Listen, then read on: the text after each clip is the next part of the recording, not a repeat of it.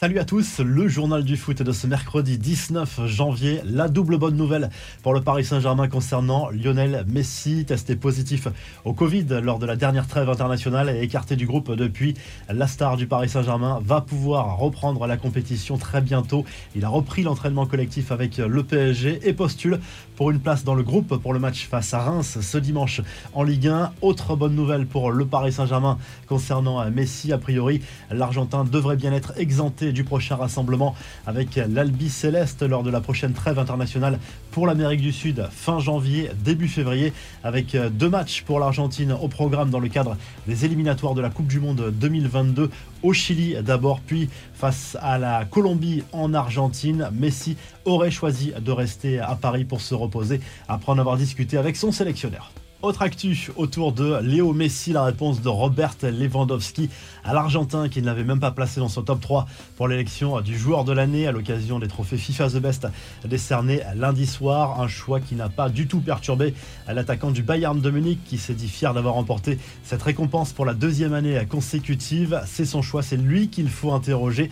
Je n'ai rien fait de mal pour qu'il puisse m'en vouloir, à part sur le plan sportif. Je n'ai rien à dire de mal concernant Messi ou à être en colère expliqué l'international polonais avec un sourire qui en disait long tout de même. Les infos et rumeurs du mercato, le joli coup de Marseille, Sid Kolasinac s'est engagé avec l'OM jusqu'en juin 2023. L'international bosnien âgé de 28 ans arrive libre en provenance d'Arsenal qu'il a libéré de son contrat. Il s'agit de la deuxième recrue du club marseillais dans ce mercato hivernal après Cédric Bakambu.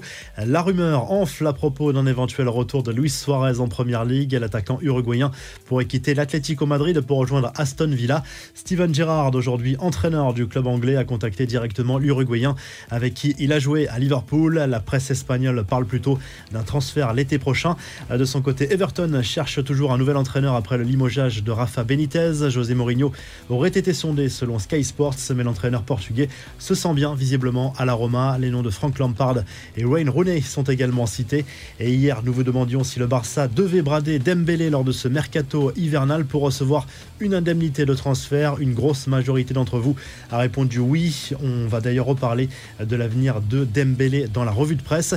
La Coupe d'Afrique des Nations, le programme du jour, troisième journée dans le groupe D. Le Nigeria, déjà qualifié pour les huitièmes de finale, affronte la Guinée-Bissau. L'Égypte de Mohamed Salah défie le Soudan. Mardi, le Sénégal et la Guinée ont validé leur ticket. Le Malawi va patienter encore pour savoir s'il pourra poursuivre la compétition.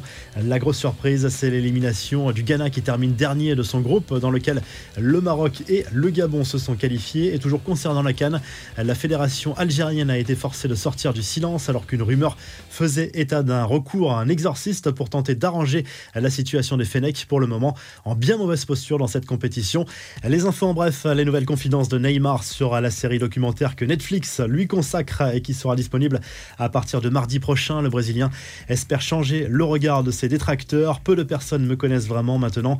Je sens que je peux montrer un peu plus de ma vie, qui je suis vraiment au jour le jour, au travail, à la maison. J'espère que le documentaire montrera cela aux gens, a confié Neymar sur ESPN. Le Brésilien qui affirme avoir toujours vécu sous pression. Ma vie a toujours été ainsi. À 6 ans, j'ai subi un accident avec mes parents et le bazar a commencé. Mais dans tout ce chaos, tout a parfaitement marché, a confié la star du PSG. On file en Angleterre où Chelsea patine. Les Blues ont concédé le match nul un but partout mardi soir sur la pelouse de Brighton lors de la 24e journée de Première League. Les joueurs de Thomas Tuchel perdent du terrain sur leurs rivaux dans la course au podium.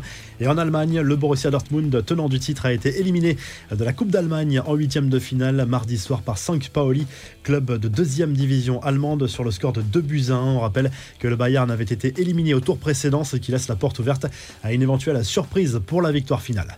La revue de presse direction l'Espagne avec le bol de la presse catalane concernant le dossier Ousmane Dembélé. Visiblement, l'entourage du joueur est allé trop loin dans les tentatives de négociation avec le club Blaugrana. Ça suffit, titre notamment le quotidien Sport ce mercredi matin. Si le dossier n'évolue pas favorablement dans les prochaines 48 heures, Dembélé pourrait être placé sur la liste des transferts. Le Mondo Deportivo évoque lui les pistes offensives du Barça, à la fois pour ce mercato hivernal mais aussi pour le prochain mercato estival. Cavani, Aubameyang, Dybala ou encore Werner pourraient débarquer en Catalogne dans les prochaines semaines ou dans les prochains mois. Et en Italie, la Gazette dello Sport consacre sa une à Paolo Dybala, encore décisif lors du huitième de finale de Coupe d'Italie contre la Samp. Ça passe pour la vieille dame en quart de finale de cette Coupe d'Italie. Victoire 4 buts 1 pour les Bianconeri. Ça passe aussi pour la Lazio Rome qui a éliminé l'Udinese 1 à 0 après prolongation. Si le journal du foot vous a